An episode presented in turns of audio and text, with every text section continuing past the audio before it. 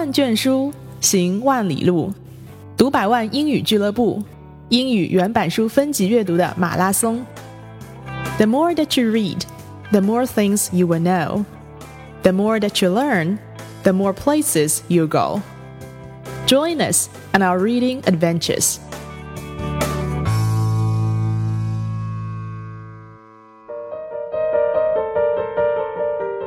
好，今天和大家一起聊一聊的是关于背单词这件事情。很多人想到学英语呢，能想到的第一件要去做的事情就是背单词。我记得读大学的时候啊，我偶尔也会去一下图书馆。然后在那个自习室的桌子上呢，能看到出现频率最高的书是微积分啊，因为高数是棵树嘛，很多人挂在上面，谁也不想挂在上面是吧？所以大家都是不敢怠慢啊。好，出现频率其次的书就是各式各样的英语词汇书，无论是学什么专业，同学基本上都会摆一本这个词汇书在那边啊，有的是真的很认真，有的是看似很认真的在那边背单词。所以说呢，我说，哎，今天我要说背单词这件事情啊。很多同学可能耳朵就竖起来了，觉得说，哎，是不是要传授一些背单词的诀窍啊？啊，怎么样把单词背得更好啊？恰恰相反，我今天在这里呢，是想诚心诚意的来劝大家，不要再做这种傻事情了，不要再背单词了。好，那么我们先明确一下，我今天所说的背单词是一个什么意思？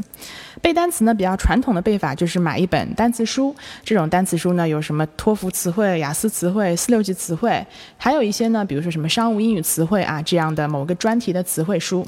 这种词汇书的共同特点就是，它是采用词条来编排的，就是你一翻开来，首先看到就是一个一个一个一个个体的单词。然后在排列方式上呢，最传统的就是 alphabetical，就是从 A 背到 Z，对吧？所以大家都会背 abandon 这个词，那是第一个词啊。好，那么从 A 呢，基本上能背到 C 的同学已经不错了。有的人说反过来背，对吧？就是无论如何啊，它是采用一种字母的顺序来编排的。很多人就发现说，哎呦，这种编排顺序不行啊，因为我连 A 都背不完。所以后来呢，我发现有一些词汇书啊，就采取了策略，它同样是一些 word list，它就打乱了首字母的顺。序啊，也不用你从 A 背到 Z 了。每一个 word list，比如说多少单词，然后你每天可以背一个 list，这样往下背。但是这些单词书的共同点都是以单词为核心的，它是用词条来编排的。在这个单词后面有什么呢？会有音标，会有词性，会罗列了一下它的中文意思，以及极少的例句。很多单词只有一句例句或者两句例句，还有些单词甚至是一句例句都没有的这种单词书，这个是比较传统的一种背法。好，然后后来呢，我们就有了 smartphone，有了智能手机了，所以有很多人开发出了各种各样的 application 啊，一些 app，那么有各种什么，甚至有一些 app 叫不背单词的，对吧？很符合我今天讲的理念啊，不背单词，还有各种 app，我就不去给他们做广告了。而这些 App 当中呢，很多无非就是把单词书里面的内容从纸张上搬到了手机里面，然后你可以翻页，你可以在那边点，可以在那边做选择题，有一些会给你放一些图片呐，给你发个音之类的。但是换汤不换药，它的本质还是单词。那你在每个单词下面的看到的例句也是比较有限的。所以我今天在这边说的反对背单词，就是反对这种把单词看成一个一个的个体。希望你能够把这个一个一个的词给背下来，这样的一种做法。好，那么下面我们先来说一说为什么单词不能背啊？反对它的理由是什么？学习本身是一个很大的学问啊，学习有学习心理学，对吧？有认知学，它跟大脑是脱不开干系的。学过语言学同学呢，基本上都不会喜欢那个学科啊，尽管它对于我们来说是一个必修课。学语言学的时候，就会给你看一个大脑的一个解剖图，然后告诉你说这一块地方是管语言的，这边有灰质，这边有什么东西啊，然后怎么样神经连接，然后基本上考完试之后我们也就忘记了。但是有一点是肯定的。学习什么也好，包括学习语言也好，它跟大脑是有很强的联系的。所以学习无论如何，你得顺着大脑的工作机制走。说的简单一点，就是你不要去做大脑不喜欢的事情。什么意思呢？我们举个很简单的例子，同样是一本小说啊，可能挺厚的，里面都是字，连插图都没有。那么另一边呢，是由这个小说改编成的电影啊，一部好莱坞的大片。那么你喜欢看哪一个呢？我知道有些文艺青年就会说啊，我要看小说啊，因为我能想象怎么样的。但是不好意思，其实大部分的人都是比较喜欢看电影的。其实不是我们喜欢看电影，而是大脑喜欢看电影。这是什么意思啊？因为大脑对于那些彩色的东西，对于会动的东西，对于电影当中的俊男靓女这些，都是觉得很感兴趣的。而如果两个东西放在这边比，你同样打开来是一本书，里面密密麻麻的都是字，连个插图都没有。很多人说我看书就要睡着，对不对？因为大脑不喜欢都是字。有些人会说我很喜欢去想象这个场景啊，那只能说你的大脑比较高级，对吧？确实有人会更加喜欢想象这个过程。但是比如说我同样是个追车的场景。我在电影里面看了多刺激啊！我整个大脑都被调动起来了，对吧？我对于书里面同样写的一个章节，当电影当中的演员把它演出来的时候，大脑会觉得很愉悦的。大脑喜欢动的东西。好，即便没有动的东西，对于文字跟图片来比，大脑喜欢什么？大脑喜欢图片。黑白的跟彩色的相比，大脑喜欢什么？大脑喜欢彩色的。这就是为什么小朋友看的东西啊，它一定是花花绿绿的，一定是彩色的。为什么？因为大脑感。兴趣，大脑就喜欢这个东西，大脑好这一口。OK，好，所以第一点，为什么不能背单词呢？因为单词书很无聊啊。因为 abandon 下一个是 abduct，下一个是什么单词？然后一个一个词下来，大脑觉得说，Well that's so boring，太无聊了，所以大脑很快就要关机了。这不是你的问题，你的脑袋受不了，很无聊。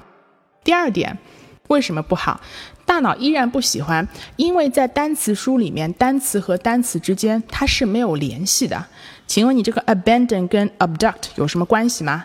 请问你这个 abandon 跟 appoint 有什么关系吗？单词跟单词，它们被列在同一页上的理由，竟然是因为它们的首字母是一样的，而它们之间是找不到联系的。对于没有关系的东西，大脑说。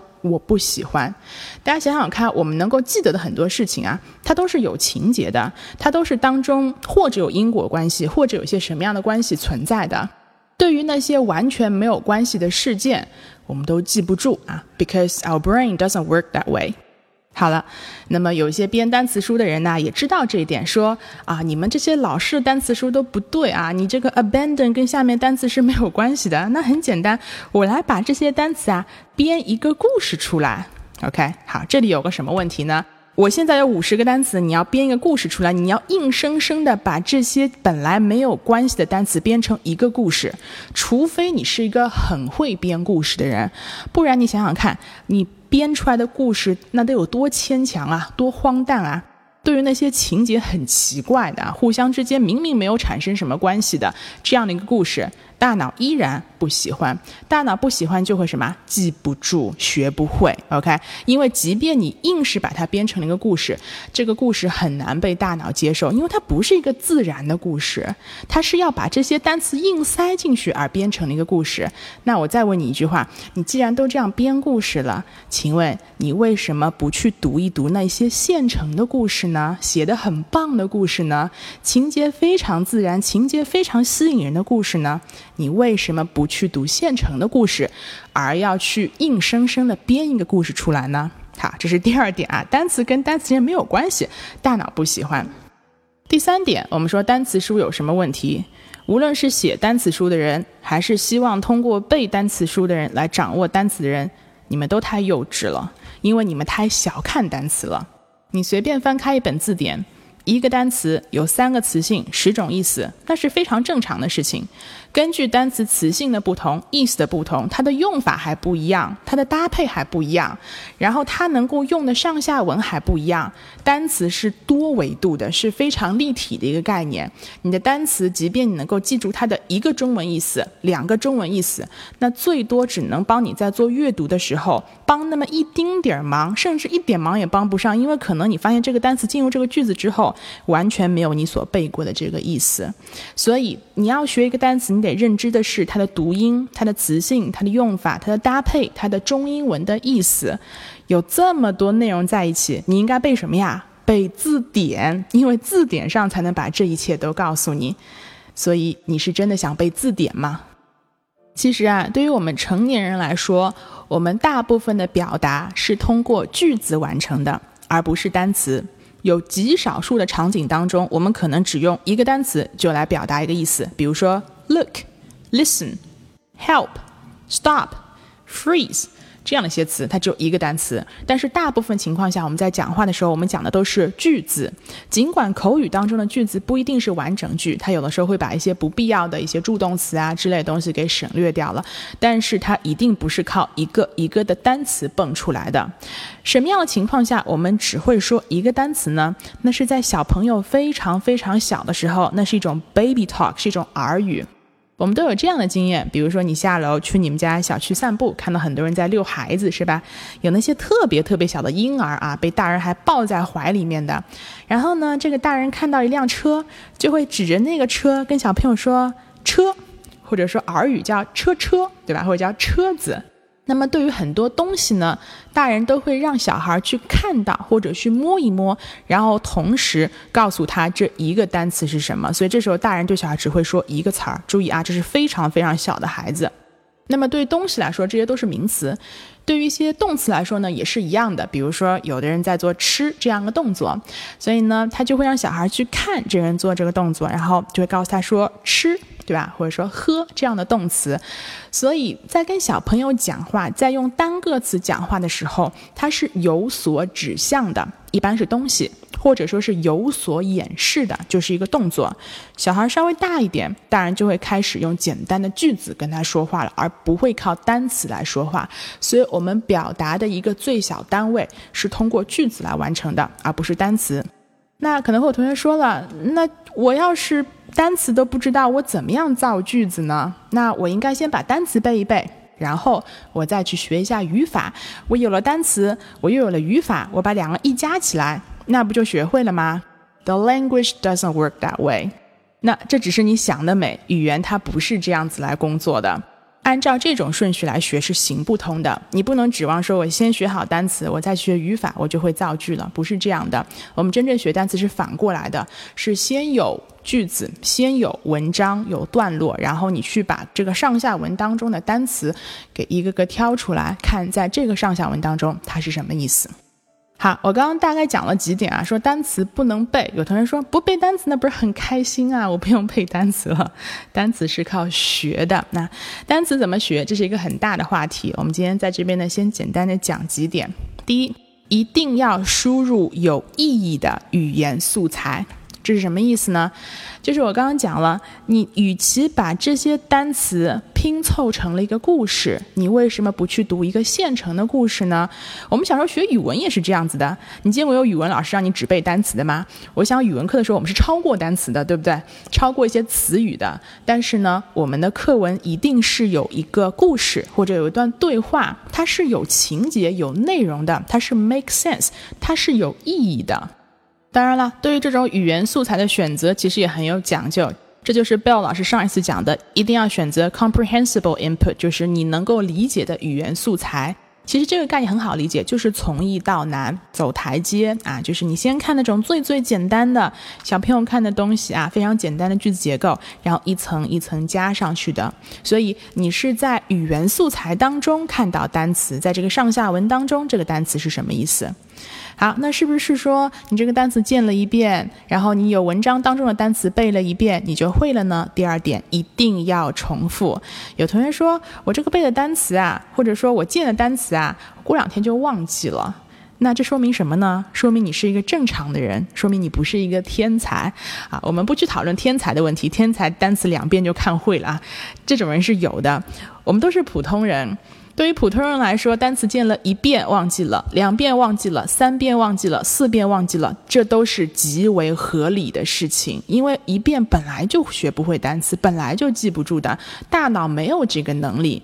对于普通人来说，单词你得见它六七遍，你才能形成一个比较好的印象，然后慢慢的你才会对这个单词有感觉。那么这个时候重复就很重要。重复有几种情况，一种就是同一种语言素材你反复的看，同一个故事你看七遍，同一段对话你念七遍。还有一种重复呢，是在不同语境下的重复，因为一个单词是很多面的。我们讲过，比如说同样一个及物动词后面跟的宾语，它会有不同的情况，它会有很多种不同的搭配。所以当你在不同的语言素材当中。不断的看到这个单词的时候，你对这个单词的理解就会更深。你会知道说，哎，哪一种搭配我常常能看见他们在一起，哪一种搭配是可行的，但是哪一种我几乎是从来看不到的。所以，当你在不同的语言素材当中去看到同一个词的时候，你看到的不仅是可能是相同或者不同的意思，关键是它的用法。用法这一点，你靠背单词那是不可能掌握的。因为我们讲背单词，你至多只能背下来一个、两个或者三个的中文意思，它怎么用你不知道，怎么用你要靠大量的输入啊，靠大量的实例当中你才能看见。第三点，我们要强调的是，大家一定要全面的认识单词。我前面讲了，写单词书的人，包括希望通过背单词书的人来掌握单词的人，都很幼稚，因为他们把单词想的也太简单了。很多人认一个单词，他都不会读啊。单词首要一点，你得会掌握它的读音，也就是当你听到这个声音的时候，你能够认识它，你自己会念这个单词，会拼会读。你要知道它有一些什么样不同的词性。你要知道，比如说一个动词是及物动词还是不及物动词，一个名词是可数名词还是不可数名词，那么根据不同的词性，它有一些不一样的意思。根据不同的意思和词性，每个单词都有不一样的用法，有不一样的 collocation，它的搭配。所以单词有这些方方面面的事情需要我们去认识，这绝对不是单词书能够做到的事情。我们说这是什么能做到的事情？是字典。好，所以我们讲不是请大家去背字典，而是当我们在输入、当我们在学习语言素材的时候，在做精读的时候，看到单词一定要去查字典。